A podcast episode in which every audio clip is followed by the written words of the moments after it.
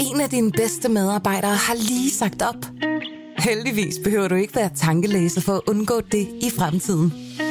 WinningTemp indsamler data gennem hyppige og anonyme medarbejderundersøgelser, så du lettere kan mærke pulsen på dine medarbejdere og støtte der, hvor der er behov. Kunder som Alfa Laval, Orkla og Volvo bruger allerede WinningTemp og ser, at det øger trivsel, reducerer turnover og hjælper med at fastholde talenter. Få gratis gennemgang allerede i dag på winningtemp.com. I was thinking about you crossing southern Alberta. Canola fields at harvest time look like tumbleweeds all raked up into rows and brown rusty contour lines.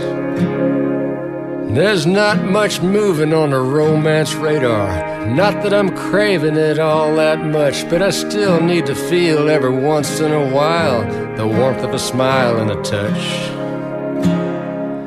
In a way back corner of a crosstown bus, we were hiding out under my hat.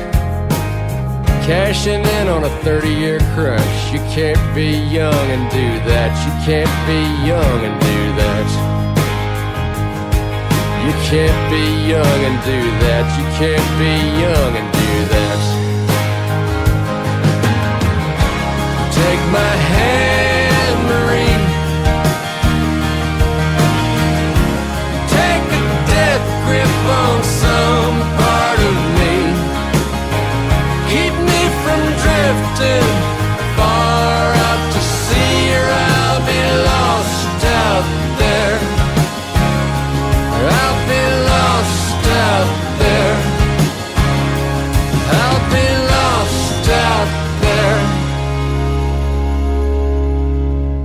Velkommen til kampagnesporet med David Tras, producer Andreas og Mads Fuglede.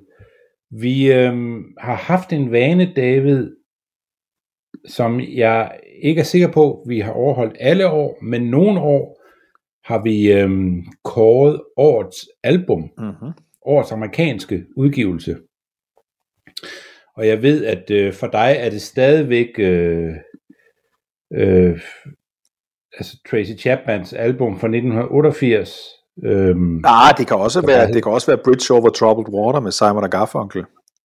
Okay, jamen det er også et godt album, men det altså det er lidt svært at det her igen i 2021 begge to, synes jeg. Så, så, så, så vi ligesom bevæger os, altså vi tager, et- vi tager et album for året, der er gået, ikke? Tidligere har det været The War on Drugs, vi kårede som årets album, kan jeg huske. Øh, og det her, du var jo, det ved jeg, du har jo lyttet meget til øh, det år. Og, øhm, og her er så mit bud på øhm, det bedste album fra, øhm, fra 2021, som er øh, en kunstner, vi har spillet tidligere, James McMurtry. Vi spillede hans store hit, øh, der hedder Choctaw Bingo, der handler om, øh, øh, at han besøger sin white trash familie, og som lever af, at øh, de levede egentlig af at sælge moonshine, altså hjemmebrændt øh, sprut, men nu var de gået over til at koge, øh, koge meth i stedet for, fordi det var der flere penge i. Øh, og da de drager afsted for at besøge familien, så giver de lige børnene på bagsædet lidt vodka, så man kan få lidt ro på vejen frem, og så fortæller han så om. McMurtry er øh, søn af en meget, meget øh, i Danmark, tror jeg, ukendt, øh, stor øh, texansk øh, novellist, der hedder Larry McMurtry. Øh, og, og James McMurtry er tydeligvis meget rundet af sin fars øh, litterære tradition og har bragt den ind i sin, sin musik øh, og har lavet et fantastisk album, som jeg vil kåre som årets album. Det hedder The, How, The Horses and the Hounds, øh, og øh, et af numrene af det her Canola Fields, vi startede med, hvor han synger om en øh, barndomskæreste, eller en, en pige, han var interesseret i som ung, som han øh, møder igen efter mange, mange år, 30 år senere, øh, øh, og, øh, og, og de finder sammen igen, og så synger han til hende, at øh, han, hun skal tage hans hånd, take a death grip on some part of me, keep me from drifting far out to sea, Or I'll Be Lost Out There.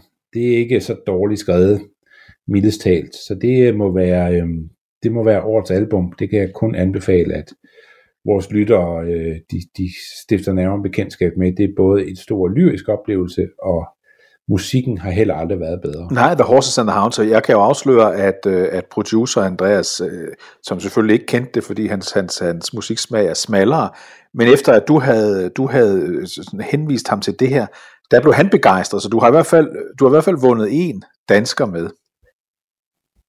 Ja, det er jo sådan, at vi har jo en, en spilleliste på Spotify, hvor, som øh, Andreas er sød til at opdatere jævnligt. Ikke hver gang, men ofte opdaterer han den. Og der kommer selvfølgelig også Canola Fields ud der, og jeg må ikke også, vi kan få ham lukket til at lægge Choctaw Bingo ind. Så der kommer lige lidt meget James McMurtry ind på listen der, men det, vil, det, det, det er jeg sikker på, at folk vil have forståelse for, når først de har, har lyttet sig lidt ind på det. Må jeg have lov til også at komme med øh, et bud på, øh, på øh, måske ikke årets album, men, men sådan årets øh, sang, som jeg sådan er blevet introduceret til for, for ganske nylig? Jamen det må du gerne, David. Jeg, øh, jeg er meget spændt på hvad det kan være. Du, du er nervøs. Det, det, det skyldes, at, at, at jeg så filmen House of Gucci, mens vi stadigvæk måtte gå i biografen her i Danmark. Altså for nogle uger siden. En vidunderlig film, der handler om, om, om, om, om Gucci-familiens storhed og fald, og den foregår jo delvis i Italien og delvis i New York City, og Al Pacino er en af hovedrollerne. Fantastisk lidt i Gaga er en af hovedrollerne fantastisk film. Og der er et, soundtrack til den her film, som også er vidunderligt, fordi det er sådan en blanding af øh, populære italienske hits, som man godt kan genkende, ikke mindst hvis man har hørt øh, øh, Ivan Petersens øh, band Laban i sin tid, hvor han altid oversat de her tekster til, øh, øh, til dansk fra italiensk, og så er der selvfølgelig også store amerikanske hits. Men der er et nummer, der afslutter filmen, som er så mærkværdigt, øh, bizart mærkeligt, fordi her mødes to personer, som jeg bare synes øh, er så interessant, de kan mødes i en sang. Det er Tracy Chapman, som du nævnte før, en af mine yndlinge, venstrefløjs aktivistisk sanger. Ikke? Hun synger duet med ingen ringere end Luciano Pavarotti. Her er vi over i finkulturen, ikke over i operan. Og, og inden vi lige snakker mere om det, så prøv lige at høre øh, noget fra den her sang, og så bemærk den, den smukke overgang, hvor vi altså går fra venstrefløjsaktivisten Tracy Chapman over til Øh, øh, den, den fine øh, Pavarotti. Prøv at lytte her.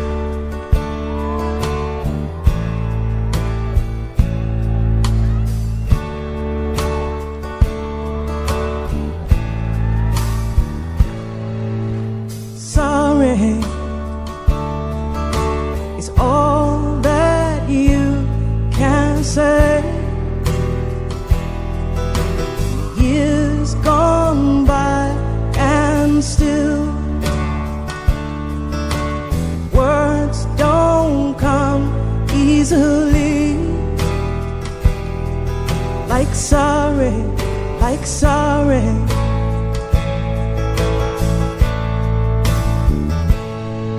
Perdonami è una parola che tu non dici mai e non ti è facile dire a me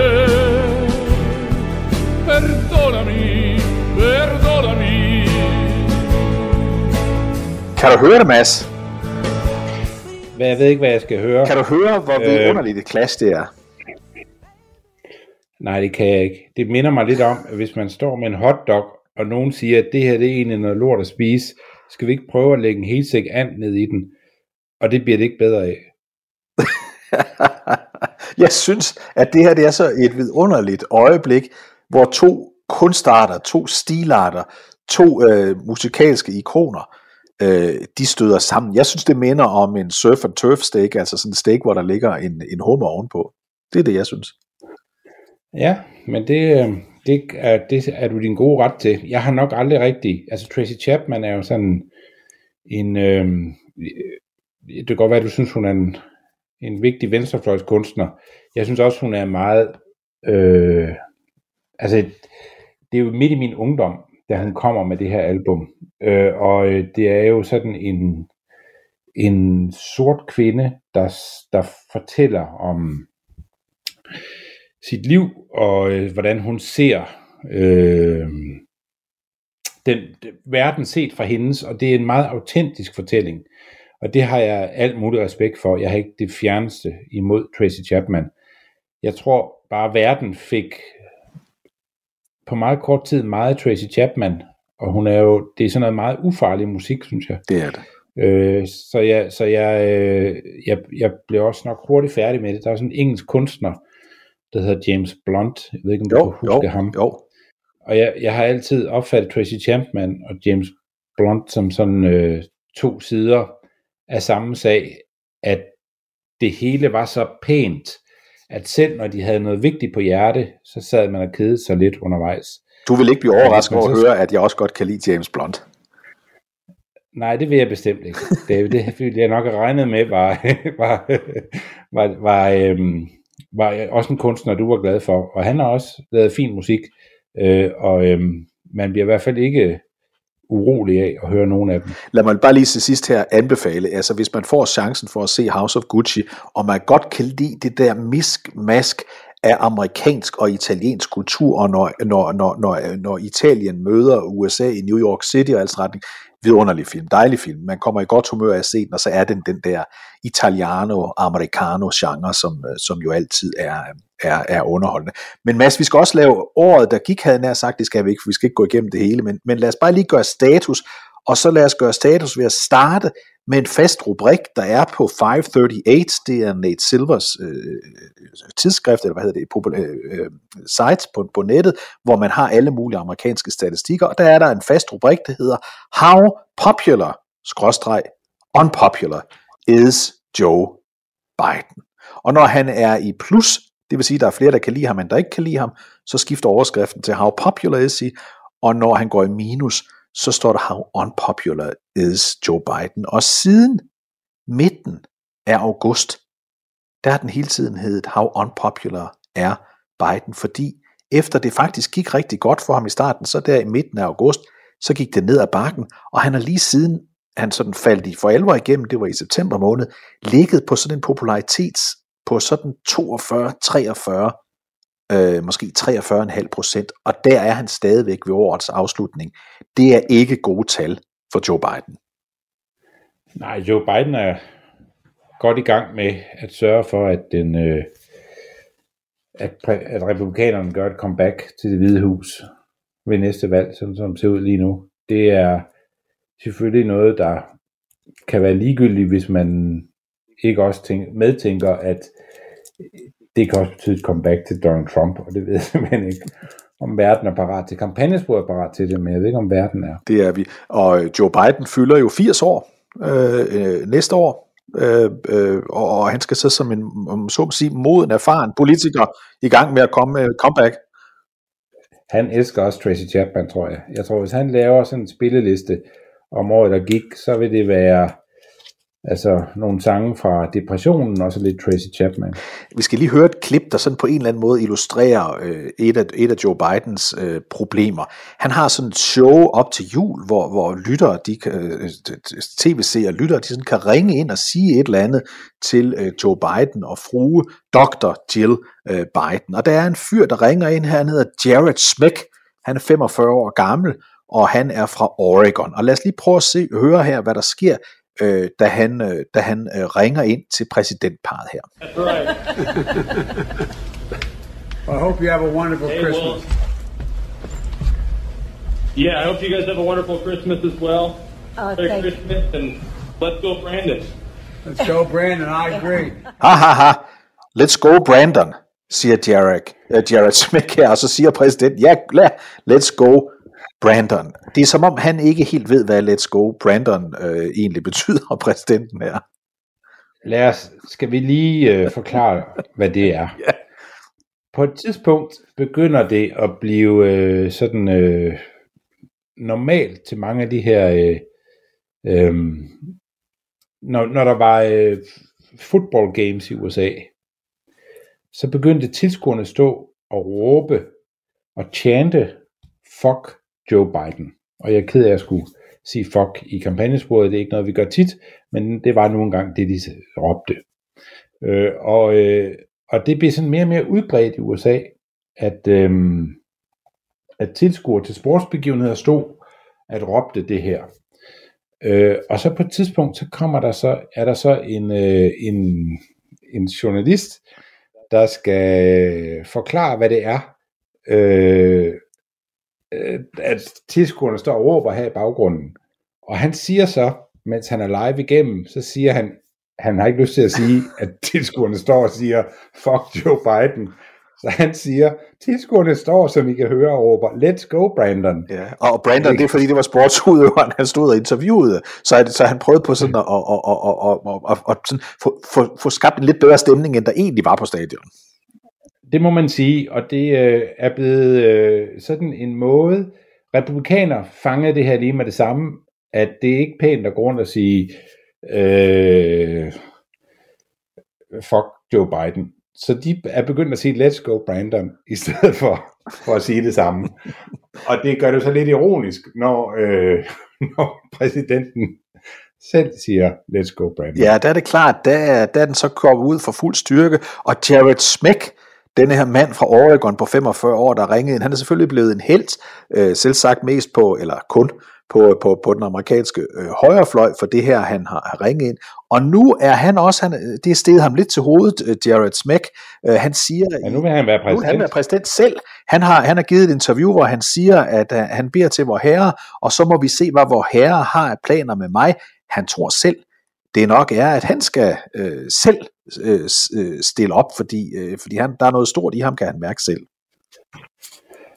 Jeg håber, vi lever i en verden, og USA bor i et land, hvor man skal have mere politisk talent, end at ture og sige til en ældre mand, at, øh, at, han, at, at han at han skal op, hvor solen ikke øh, gror, øh, skinner, øh, og, og til hans ansigt, men altså, sådan er der så meget. Lige Jeg, jeg synes ikke, det er noget, der burde medføre, at man får en politisk karriere, og jeg synes, det er, det er synd for Joe Biden, at han øh, skal udsættes for det her. Øh, hvad der også er synd for Joe Biden, om jeg så må sige, men det er dog politik, øh, og det skal vi lige samle op på, øh, øh Mads, fordi vi jo sidste år, øh, undskyld ikke sidste år, men sidste uge op til jul blev så grebet af, af julestemningen, at vi måtte øh, aflyse en ellers øh, planlagt øh, øh, udsendelse øh, op til jul, fordi vi i stedet for valgte at, at fejre øh, højtiden der.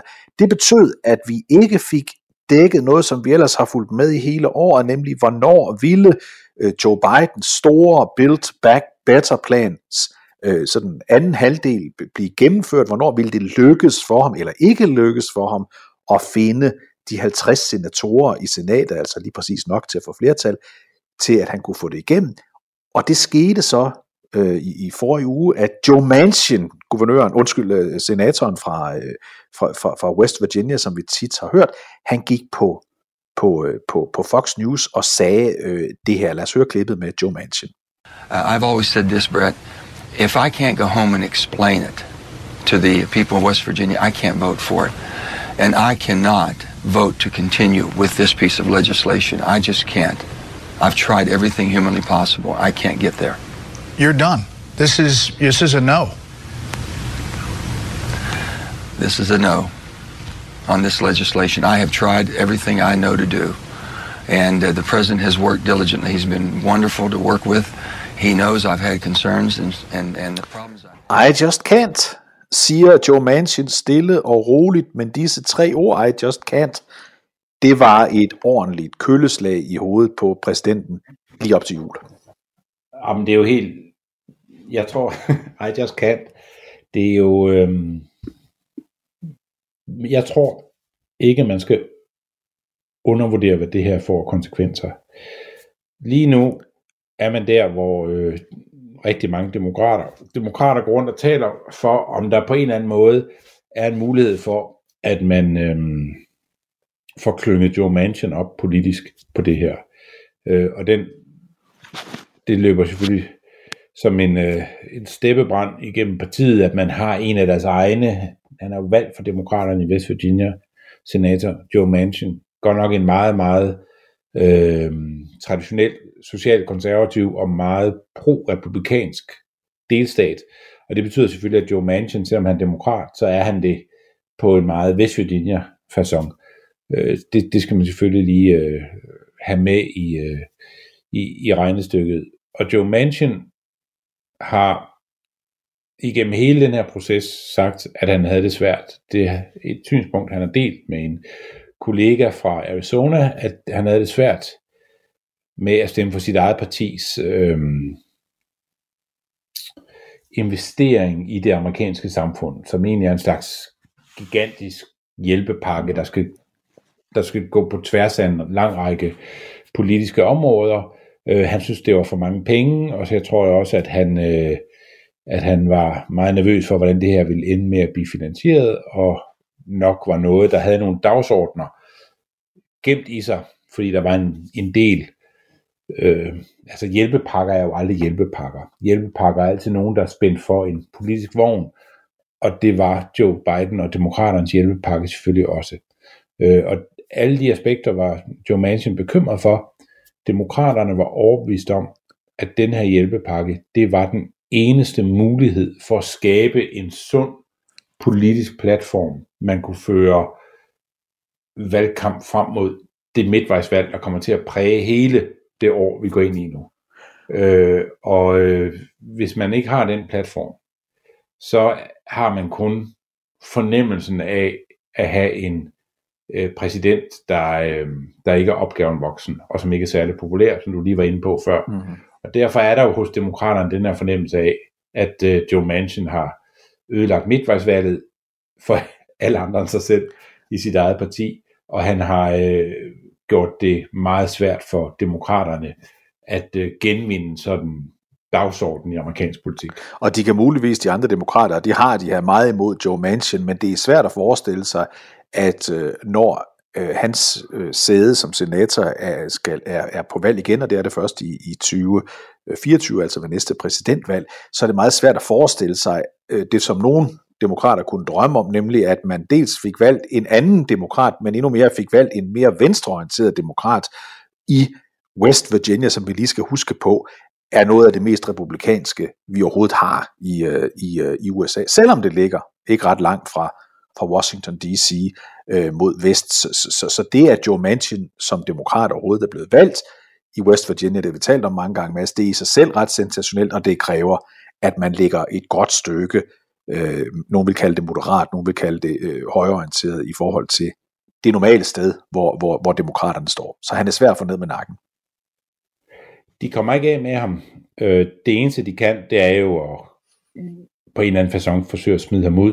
Mitch McConnell har været ude og, og fiske mm. efter, øh, om han kan få ham over som republikaner, øh, fordi han jo alligevel stemmer sammen med republikanerne. Øh, det har en afvist Manchin. Han, øh, han er den, han er, øh, og, og er nok tilfreds med den placering, han har i amerikansk politik, og nyder nok, altså jeg tror, at han, når han vender hjem til sin base i West Virginia, og siger, jeg er simpelthen ikke enig med den progressive identitetspolitiske fløj i mit eget parti, så tror jeg ikke, han får færre stemmer af den grund. Jeg tror ikke, han behøver at bevæge sig politisk for at være garanteret sin politiske fremtid, som du også er inde på.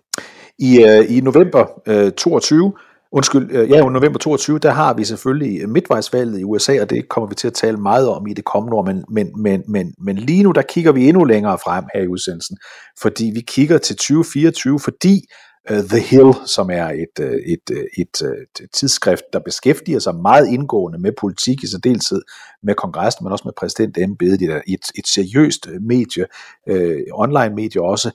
De var ude her i den forløbende uge og, og sådan fortæller om, her er de 10 republikanere, som vi lige nu øh, anser som mest sandsynlige kandidater til præsidentvalget 24. Og lad mig bare lige gennemgå dem kort, så kan vi tale lidt mere om dem efterfølgende. Det er selvfølgelig Donald Trump. Det er Ron DeSantis, øh, Floridas øh, guvernør. Det er Mike Pence, den tidligere vicepræsident. Det er Chris Christie, den tidligere øh, New Jersey guvernør og præsidentkandidat i øvrigt øh, tilbage i, i, i, i 2016.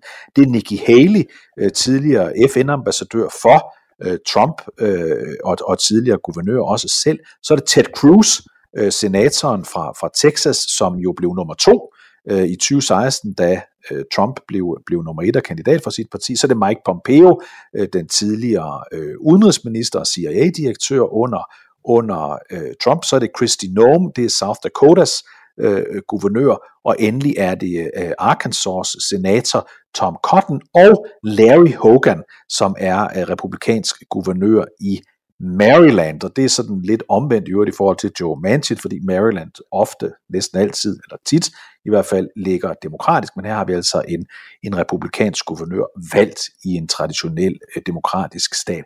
Det er sådan de 10 navne, Øh, øh, og, og, og Trump har vi jo talt om øh, mange gange, øh, det er sandsynligt, at han stiller op igen osv. Så, videre. så lad os måske koncentrere os, øh, Mads, om, øh, om nogle af de andre interessante navne på den her liste. Jeg vil først sige, det er ikke, altså, nogle gange, når man laver top 10 lister, så har man også en fornemmelse af, at øh, hvis man ikke lige har 10 kandidater, så skal man med vold og magt finde dem. Jeg synes ikke, det er alle kandidater på den her liste, der er lige øh, seriøse bud øh, på at være republikanernes spidskandidat øh, næste gang. Men det, når det så er sagt, så, øh, så er det da en, en interessant liste. Jeg tror stadigvæk, Donald Trump, som du er inde på, er øh, favoritten blandt dem. Øh, men jeg tror ikke, han er så stærk en favorit, som man selv forestiller sig. Øh, og derfor er der nogle andre af de her kandidater, som vi kommer til at skulle tale meget om øh, øh, frem mod det næste valg. Og så kan man sige, at ikke, vi, vi, vi er ikke engang nået til det første midtvejsvalg i den første præsident øh, sæson, øh, den første embedsperiode for en ny præsident. Og nu begynder vi at tale om det næste valg. Altså kan vi ikke lige tage midtvejsvalget først og så videre. Og det kan virke, men man skal huske, at et, et, øh, et præsidentvalg går i gang dagen efter, at et præsidentvalg er afsluttet. Øh, der begynder, og, og til det næste præsidentvalg, der er i USA, altså det, der skal være i 24, der er der så mange ubekendte, at der er ingen tvivl om, at vi kommer til at skulle følge meget med i, hvem der stiller op her. Og der er øhm, en, en, en opstændighed ved det valg, der er, øh, der er noget, der gør, at der vil være utrolig meget øh, skyggespil omkring øh, udnævnelserne i begge partier, for at få bragt de rette kandidater på banen. Hos demokraterne er det jo åbenlyst, at man har en præsident, der nok er for gammel til et genvalg. Og selv hvis han måtte søge det, vil der være nogen, der vil mene, at det skal ikke være ham. Og man har ingen naturlige aftager hos demokraterne. Og man har en svag vicepræsident, som øh, helt sikkert vil være et long shot af rang, hvis det skal være hende, der ligesom skal køres i stilling til den position. Så hos demokraterne er der masser at følge fra nu af og frem til 24, og hos øh, republikanerne har vi lidt den samme logik som hos, øh, hos demokraterne. Man har selvfølgelig ikke præsidentposten, men man har en tidligere præsident Trump, som har fat i mange vælgere, men som mange republikanere mener, er øh, en, man skal lægge afstand til. Men de tør ikke konfrontere ham direkte. Så kan man på en eller anden måde udmanøvrere ham og få en anden sat i scenen.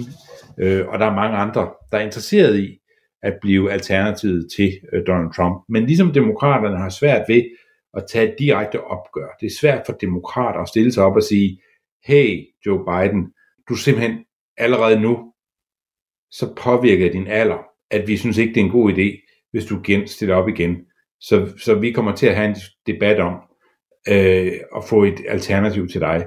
På samme måde kan republikanerne heller ikke så godt stille sig op og sige, hey Donald Trump, vi synes din første embedsperiode fik fat i nogle nye spændende vælgere til vores parti, men du er selv så skør en kandidat, at vi vil også godt diskutere et alternativ til dig.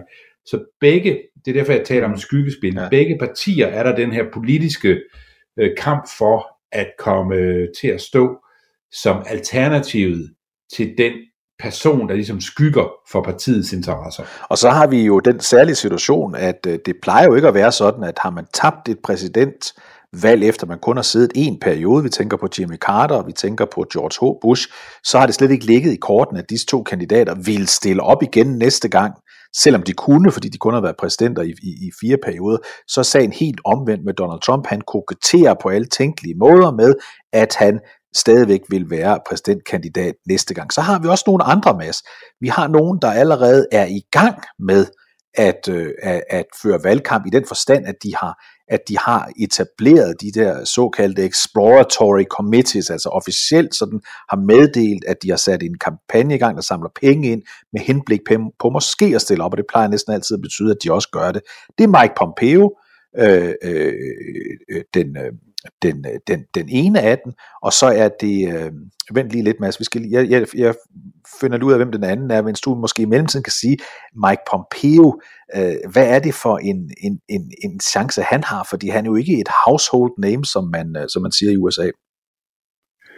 Nej, altså, man kan sige, at, at Pompeo er, han har lavet sådan en, en, øh, en, en political action committee, mm.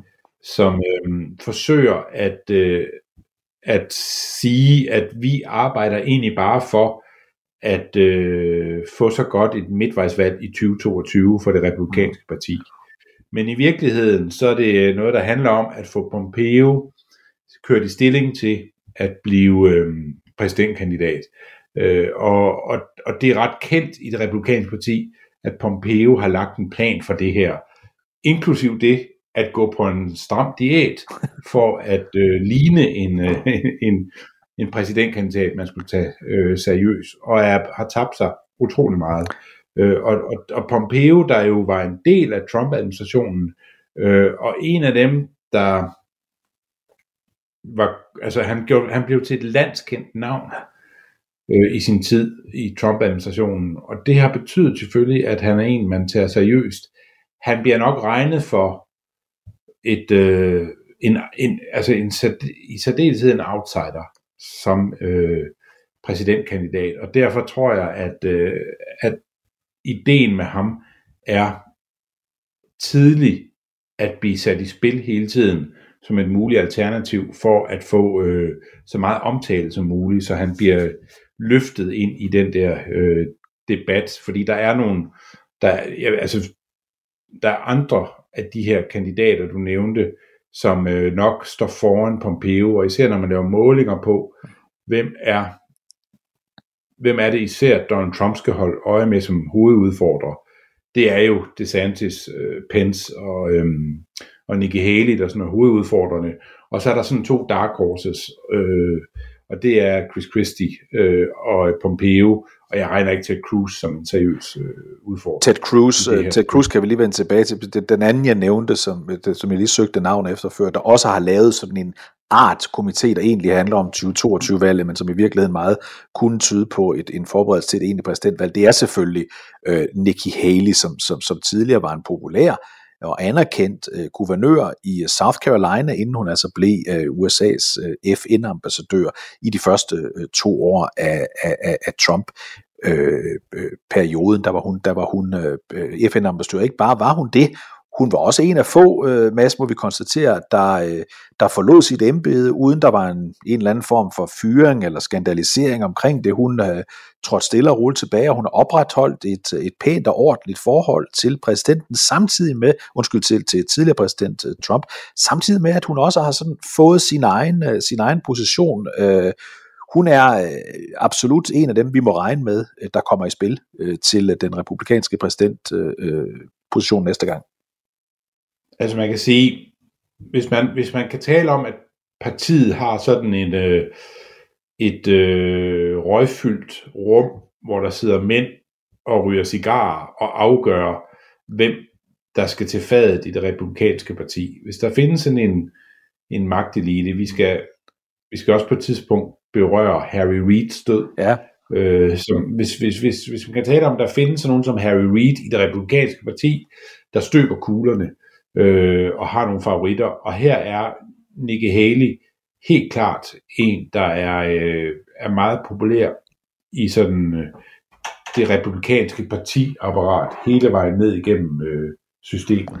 Nu nævnte du Ted Cruz, og Ted Cruz selv har høje tanker om sig selv. Han er Texas senator selvfølgelig, øh, og som vi, som vi nævnte før, så var han altså den, der, der til sidst stod tilbage som, som, som den, den sidste udfordrer til øh, Trump tilbage i primærvalget i 16 om at blive republikanernes øh, øh, præsidentkandidat. Øh, han sagde for nylig i et interview med CBS' Face the, News, øh, Face the Nation, at øh, jeg blev nummer to sidste gang, og, og, og partipolitik i USA er, har en lang historie med, at dem, der bliver nummer to den ene gang, de, de kan meget vel blive øh, nomineret, nomineret til præsidentkampagnen øh, øh, øh, næste gang, så han, øh, så han sætter som sædvanligt ikke sit lys under en skæbe Ted Cruz, der har den særlige egenskab, at øh, hvis du sagde før, at Nikki Haley var en af dem, som partiapparatet gerne vil have stillet op, så kan vi roligt sige, Ted Cruz han er ikke en af dem, de ønsker, der skal stille op igen. Ej, han er så det modsatte, ikke? Og et godt eksempel på en, der forsøger at kortslutte øh, det her det her system, der findes inde i alle partier, der forsøger at bestemme ved at gå direkte til vælgerne, og som, øh, som Trump jo kortsluttede med stor succes sidst, og nummer to også var en anden, der forsøgte at kortslutte det system. Så derfor skal man ikke afvise, at det kan være til Bruce, øh, som jo nyder at være øh, på tværs internt, og de er, han, er, han er virkelig han er virkelig upopulær. Altså det er republikanere vil tit tale højlydt og også et nærmeste referat om, hvor lidt de bryder sig om Ted Cruz. La- han, er, han er ekstremt upopulær blandt sine egne, øh, men hvis man er populær hos vælgerne, så kan det jo være ligegyldigt nu, hvor man er nået til øh, et stadie i nomineringsprocessen i amerikansk politik, hvor man er gået over til, at nu er det udelukkende primærvalgene, der, der afgør, øh, hvem der bliver præsident. I den forløbende uge, der fik, vi, i, den, i den forløbende uge, der fik, i den forløbende uge, der fik vi faktisk øh, en, en, en omtale af Ted Cruz øh, på TikTok. Øh, jeg er ikke på TikTok, men jeg blev gjort opmærksom på det på anden vis. Øh, Ted Cruz's 13-årige øh, datter, Chrissy Cruz, øh, hun havde en, en meddelelse ud til sine mange følgere om, hvordan det egentlig var at være datter af øh, Ted Cruz. Og lad os bare prøve at høre hendes, øh, hendes, hendes 30 sekunders øh, analyse øh, af, af livet med sin far her. got a lot of new followers because of my father. I was thinking I could like pros and cons because some people were asking. I don't know. So some of the good things are we get like candy and gifts in the mail, and we also get to travel sometimes. Um, some of the bad things are I literally have to have security following me everywhere. Like if I want to go on a walk through the neighborhood or like to my friend's house or something, I have to have like two security guards behind me the entire time. Also, a lot of people judge me based upon him at first glance, but I really disagree with most of his views. Also, on the Christmas card, they literally made my shirt longer, so this is how it's supposed to look. Det sidste handlede om, at der var der et billede på, Mads, hun er, hun var rigtig sur 13-årig Chrissy over, at da de skulle lave julekortet fra familien Cruz, der havde de gjort hendes trøje, hun har sådan en tanktop på, den havde de gjort længere, så man ikke kunne se så meget af hendes maveskin. Det er sådan noget, der virkelig kan hisse en teenage pige meget op. Men derudover, så sagde hun, det værste er næsten, at jeg hele tiden bliver associeret med min fars holdninger, og jeg deler næsten ingen af dem. Det er jo kedeligt fra ens 13-årige datter. Det er det. Og det, det, øh... det må også være svært, ikke? Der er også nogen, der, er, der er også børn, der hedder fuglet af træst til efternavn. ja, altså, de, øh, vi skal ikke undervurdere, hvor svært det er det her.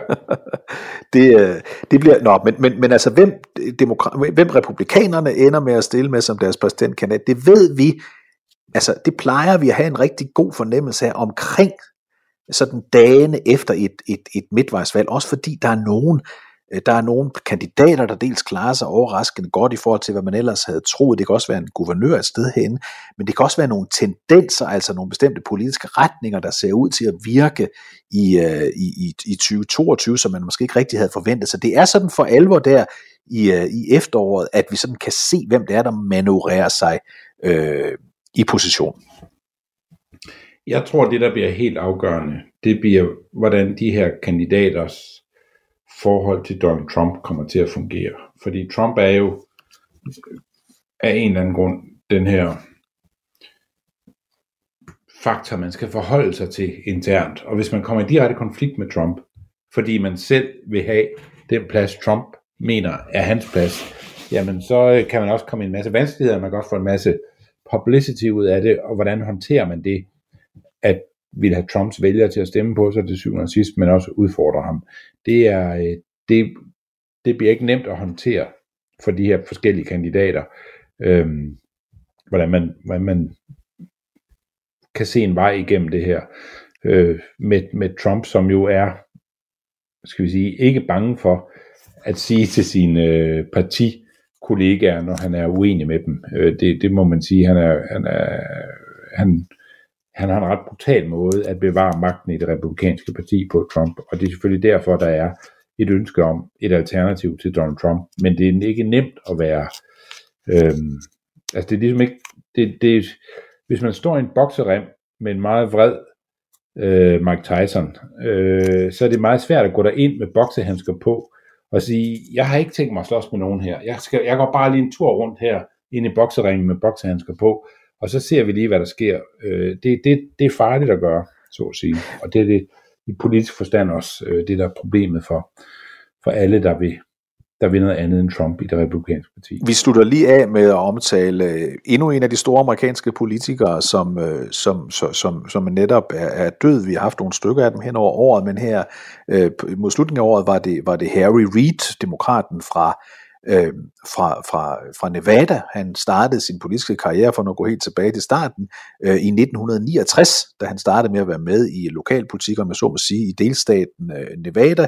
I 1987, der bliver han valgt til øh, den, det amerikanske senat, altså som senator fra Nevada, og der sad han indtil, indtil 2017. Han var en, en, en, en meget stor figur, en meget vigtig, sådan, han var også kendt i USA, men han var frem for alt en, der var, der var, der var sådan en, der forstod øh, senatet på mange måder, øh, ligesom Mitch McConnell gør det for, for, for, for republikanerne i dag.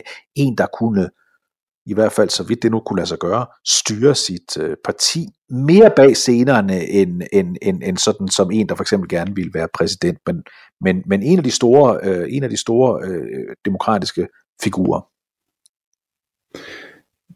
Harry Reid er jo fra Nevada, og Nevada er øh, en stat, der er i politisk forstand fuldstændig fokuseret på Las Vegas, især for demokraterne.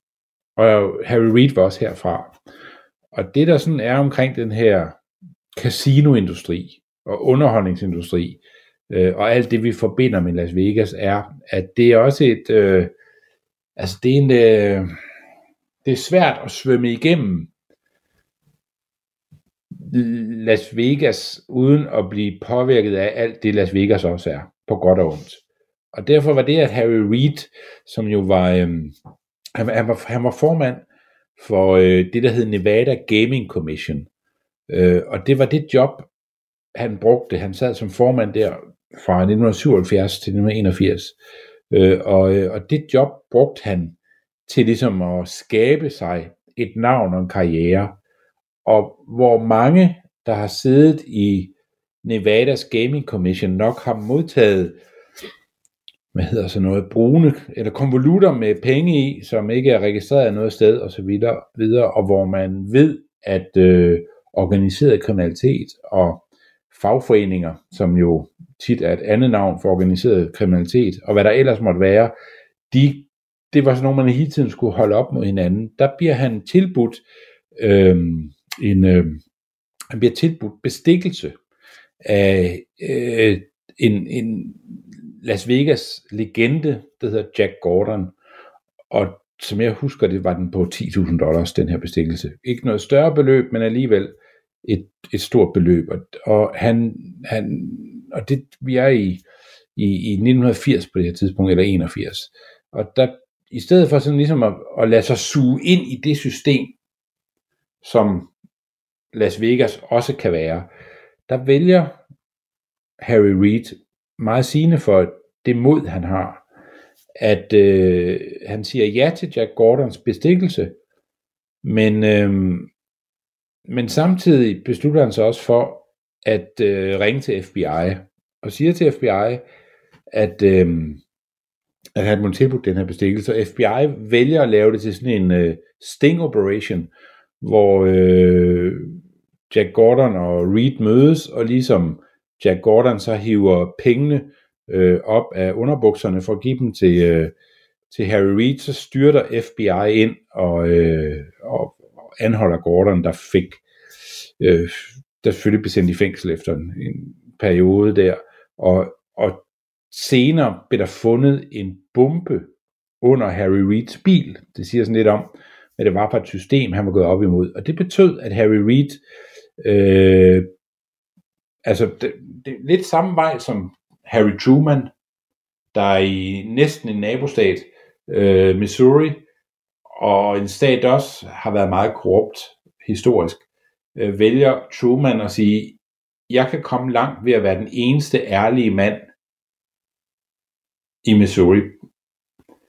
På samme måde forsøger Harry Reid at sige, jeg kan sikkert komme langt, hvis jeg overlever det her, ved at være den eneste ærlige mand i, øh, i, i Nevada-systemet. Og det viser sig at være rigtigt.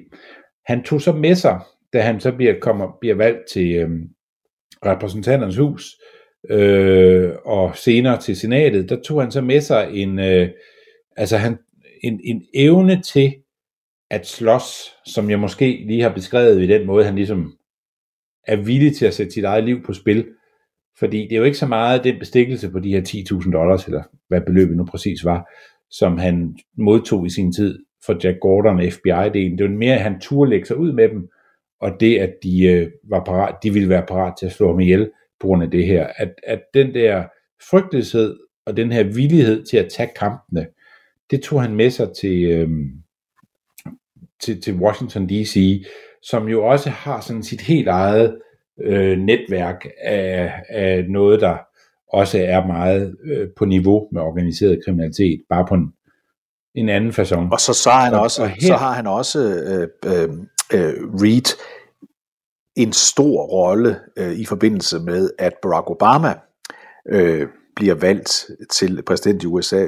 Robert Gibbs, som nogle af jer vil kunne huske, som, øh, som, som Barack Obamas øh, første sådan, øh, talsperson inde i det hvide hus, en af dem, der har arbejdet sammen med Barack Obama længst tid. Han fortalte, genfortalte rettere sagt, en anekdote her i forbindelse med, at senator Reed døde forleden da Han fortæller, at i foråret 2006, og der har Obama altså kun været senator i sådan cirka halvandet år. Han bliver valgt i 2004, tiltræder i 2005. Øh, der får Obama øh, et, et, et opkald om, at, øh, at Reed, Harry Reid gerne vil se ham. Og jeg skal vi huske på, at Obama er junior-senator på det her tidspunkt. Kendt OK, men ikke sådan helt oppe i toppen af partiet. Og hverken Obama eller Gibbs forstod, hvad det møde skulle handle om. Der var ikke sat nogen dagsorden for, for mødet. Obama ringer til Gibbs og siger, at kald til det her møde. Jeg ved ikke rigtig, hvad det handler om. Øh, en times tid senere, der kommer Obama tilbage til kontoret, øh, hvor Gibbs han sidder, og der er han noget chokeret, og så siger han til mig, Harry wants me to run for president. Og det var øh, et, et, et- afgørende øjeblik i Obamas øh, meget tidlige øh, præsidentkampagne, der jo altså, som vi alle sammen ved, øh, ender med, at han slår øh, især Hillary Clinton, og siden også bliver, bliver, bliver USA's øh, præsident i en ung alder, og med en forholdsvis kort politisk karriere bag sig. Det var også typisk Harry Reid, at han var den mand, hvis ord betød så meget, at da han sagde, øh, stil op, gå efter præsidentposten, øh, Obama, øh, så var der øh, vægt bag hans, øh, bag hans øh, opstilling.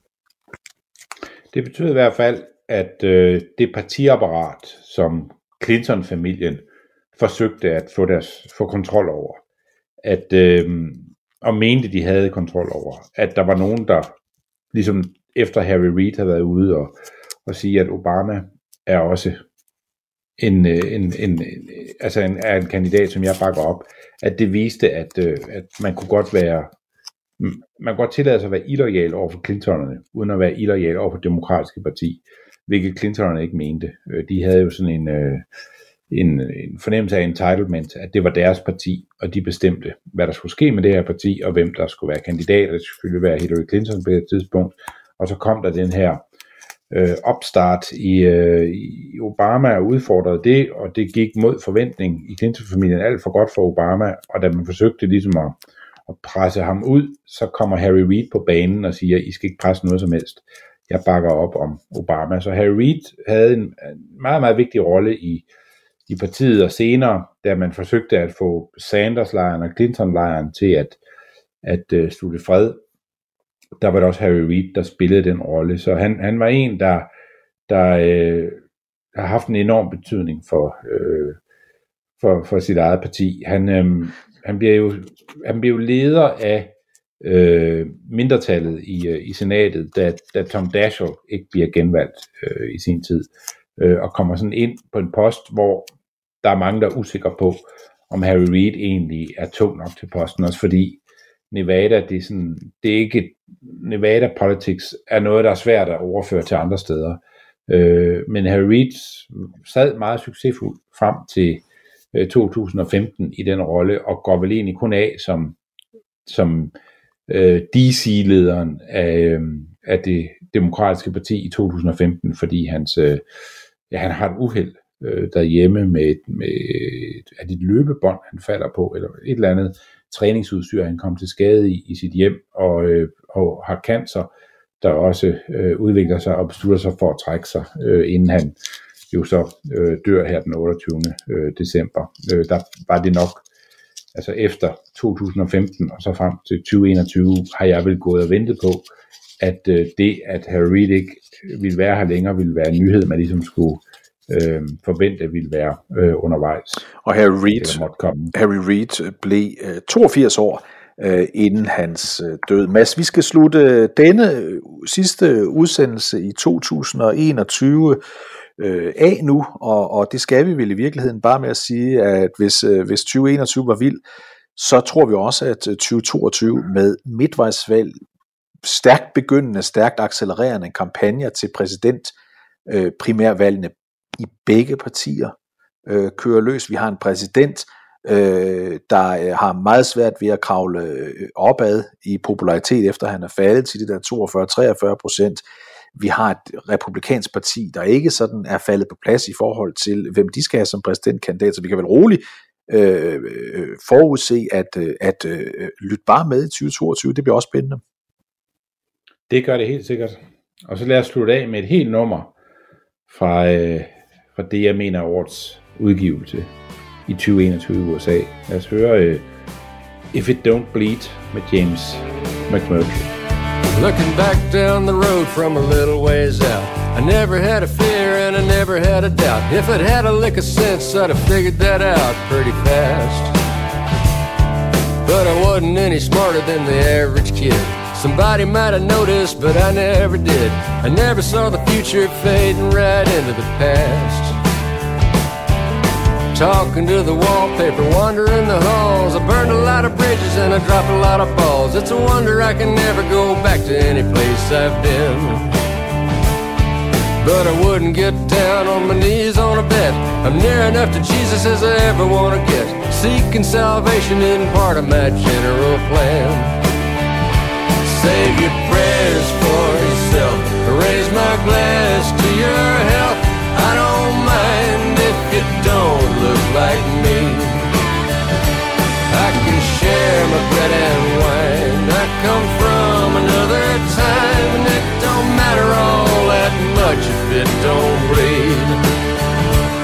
Don't bleed. Now it's all I can do just to get out of bed. There's more in the mirror than there is up ahead. A smile and a nod like I heard what you said every time. So run another rack, pour another shot. You don't get it back, so give it all you got. While you still got a more or less functional body and mind. Save your prayers for yourself. Raise my glass to your health. I don't mind if you don't look like me. I can share my bread and wine. I come from another time, and it don't matter all that much if it don't bleed. If it don't bleed.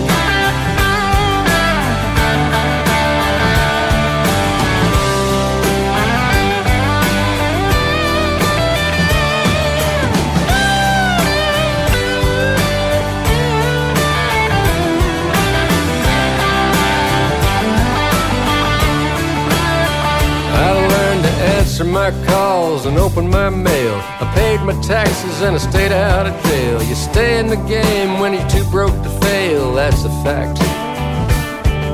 Talking to the wallpaper, sleeping in the halls. Bones get brittle, so you better not fall. You're slow to a crawl, and time gets to ball in a jack. Run you right off the track. Save your prayers for yourself. Raise my glass to your talk like me.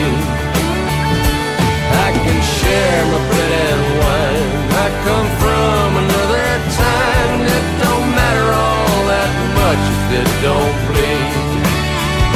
If it don't bleed.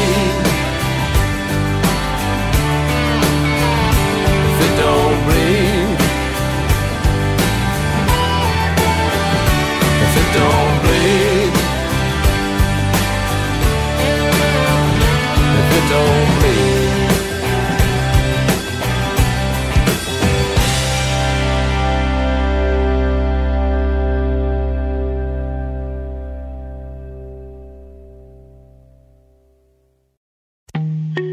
En af dine bedste medarbejdere har lige sagt op.